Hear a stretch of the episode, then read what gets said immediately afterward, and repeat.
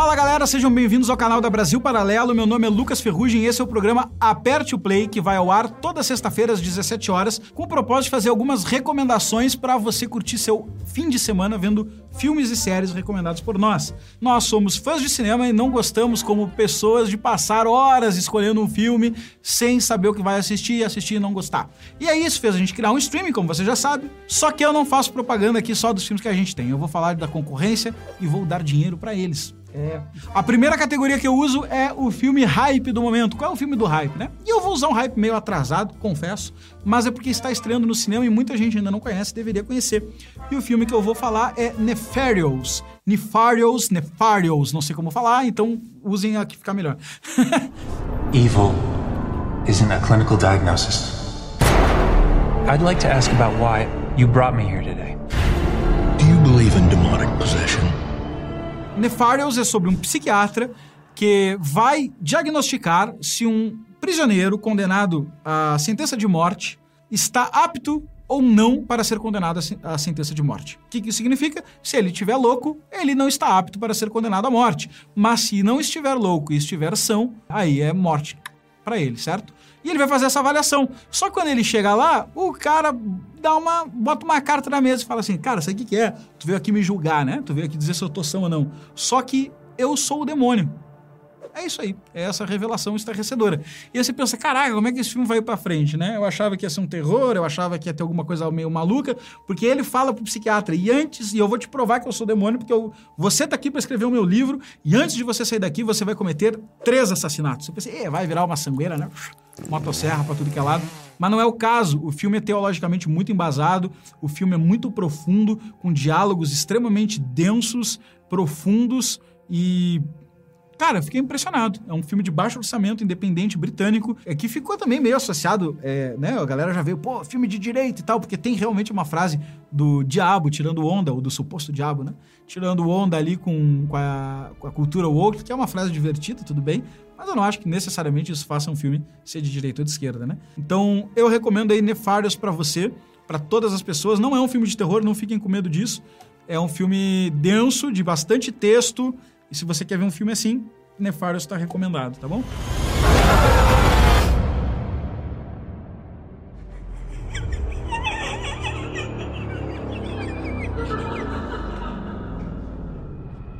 A segunda categoria que eu uso aqui é um clássico que talvez você tenha deixado passar. Essa é uma categoria que eu gosto muito, que é aquele filme que o cara vai te recomendar e normalmente você vai dizer: Ah, sim, sei.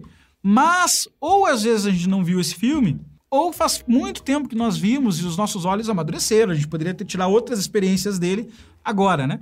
E o filme que eu vou usar aqui já é uma dúvida se é um clássico ou não. O Renatão Dias ali estava me perguntando antes de começar o programa. Tá, mas tu vai falar que isso é um clássico? Eu falo, claro. Por quê? Porque eu sou um Nolan boy. Aquela galera que vocês odeiam, que gosta do Christopher Nolan. É isso aí. É, o Christopher Nolan é uma inspiração para a nossa empresa. Basta ver nosso logo, basta ver nosso nome, basta ver os nomes das salas de reunião da empresa e algumas trilhas sonoras que a gente usa. Fica aí evidente. Mas o ponto é que o filme clássico dele é o primeiro filme profissional dele, né? Ele fez um filme universitário e o segundo filme foi Memento, conhecido como Amnésia. Só que cuidado ao pesquisar Amnésia, porque tem um outro filme chamado Amnésia, que é bem ruim. E aí você tá preso nesse, nesse dilema de qual filme assistir, tá? É Memento o nome original. I can't make new memories. Everything just fades. You really want to get this guy, don't you? My wife deserves vengeance. When you find this guy, what are you gonna do? Kill him. E esse filme, cara, ele é até difícil de dar uma sinopse. Leonard é um cara que tá em busca daquele, do homem que matou a mulher dele. Só que ele tem, como o próprio personagem diz, I have a condition. É, ele tem uma condição psicológica, uma doença psiquiátrica, e ele tem memória recortada assim, ó. Ele lembra até uma determinada época da vida dele, que foi quando a mulher dele morreu, e depois ele vive arcos de algum minuto, alguns minutos, e esse arco ele vive, pum, apaga a memória e ele volta pro lugar que ele tá. E aí o Leonard tem que conviver com essa dificuldade, e o filme é sobre ele tentando investigar o caso do assassino da mulher dele com essa condição. E essa condição é uma condição bem peculiar, porque ela muda toda a interpretação que a gente pode ter do negócio. Afinal, Leonard é um narrador de confiança duvidosa. E Christopher Nolan faz uma maluquice na costura aí, peçam para botar na tela ele explicando no, no, no quadro, que para fazer o, o espectador se sentir com amnésia, o filme é feito numa espécie de é, U, uma espécie de parêntese, certo? Ele é feito de trás para frente. Então, a cena seguinte sempre aconteceu antes da cena que você viu, só que ele não é de trás para frente que nem é o filme Irreversível, por exemplo. Ele é de trás para frente em duas linhas do tempo, uma que tá em preto e branco e outra que tá em colorido, coisa que a gente vê até hoje no Oppenheimer de certa forma. E essas duas linhas do tempo elas se conectam, elas se costuram. Então, você tem uma cena que tá agora é, no presente e outra cena que está no passado, uma cena no presente e uma no passado. E essas cenas elas andam de trás para frente e elas encontram o final do filme que é o meio, e o meio explica tanto o final quanto o começo. É muito louco, é difícil entender, eu sei, mas assistam Memento, que é uma experiência muito legal, de bastante tensão, divertida, tem uma experiência muito diferente envolvida, e eu acho que é um clássico que você não devia deixar passar por nada. You're not even gonna know that it happened. Who did this to you? You did.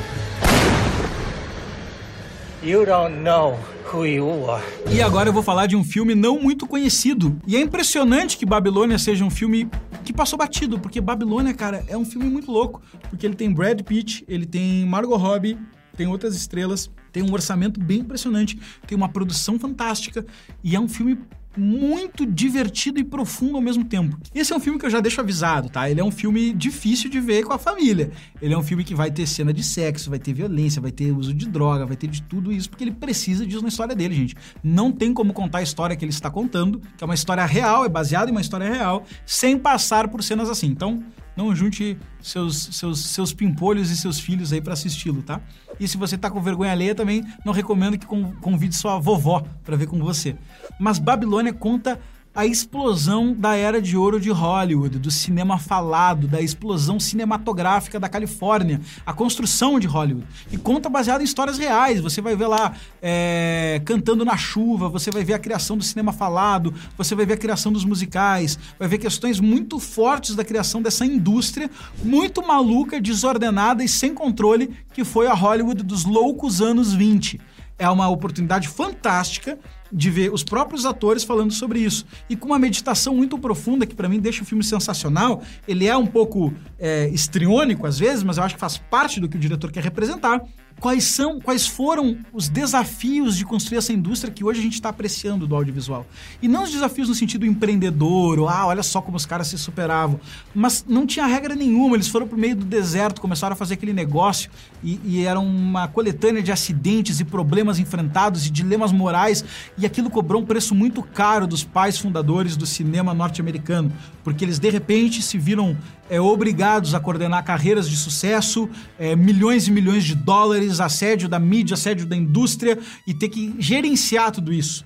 E o filme Babilônia condensa essa história nos dramas vividos pelo Brad Pitt, que é uma espécie de ator do cinema que ficou mais velho, uma crítica do cinema que começa a bombar nos jornais, é, uma atriz que quer entrar em Hollywood e as primeiras 30 minutos de cena já são fantásticos, porque é a história do Manny Torres, que é o personagem feito pelo Diego Calva, e da personagem da Margot Robbie, que eu não lembro o nome, e eles querem muito entrar em Hollywood. Eles estão com sonho de trabalharem no set, de serem atores e tudo mais. E os primeiros 30 minutos de cena é através deles que a gente vai entrar no mundo de Hollywood, porque a gente também tá fora. E a gente vai entrar através deles, naquela loucura toda que é Hollywood e seremos apresentados para esse universo. Eu achei um filme muito profundo, vi mais de uma vez, e o diretor é o mesmo diretor de Whiplash, Em Busca da Perfeição, que nós é, muito já falamos também, tá bom? Então, recomendo Babilônia. Lembrando, cenas de sexo, abuso de drogas, violência explícita, implícita, maluquice. É um filme para quem tá com a cabeça aberta, como diria o jovem moderno, tá bom? Mas eu gosto bastante.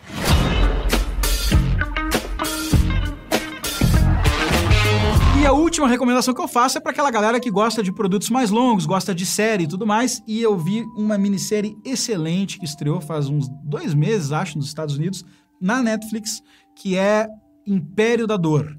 O nome em inglês é Painkiller, que Painkiller é, é, também é usado nos Estados Unidos para analgésico, né?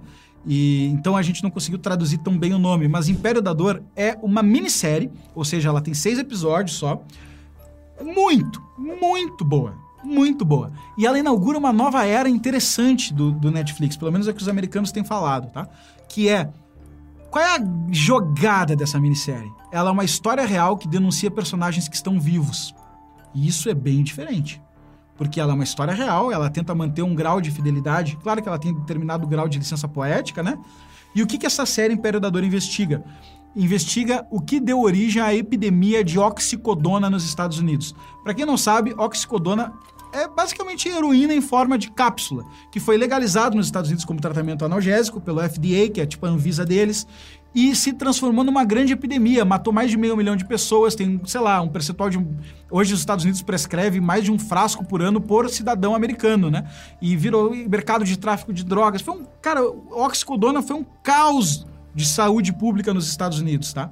E a série retrata, investiga e denuncia a família Sackler, dona da Big Pharma, bilionários americanos, donos da Big Pharma, que fez o Oxycontin, que é o famoso remédio que dá origem a toda essa epidemia, que depois é prolongada com fentanil e outras coisas tantas, né? É, graças a Deus não é uma coisa que chegou tão forte no Brasil.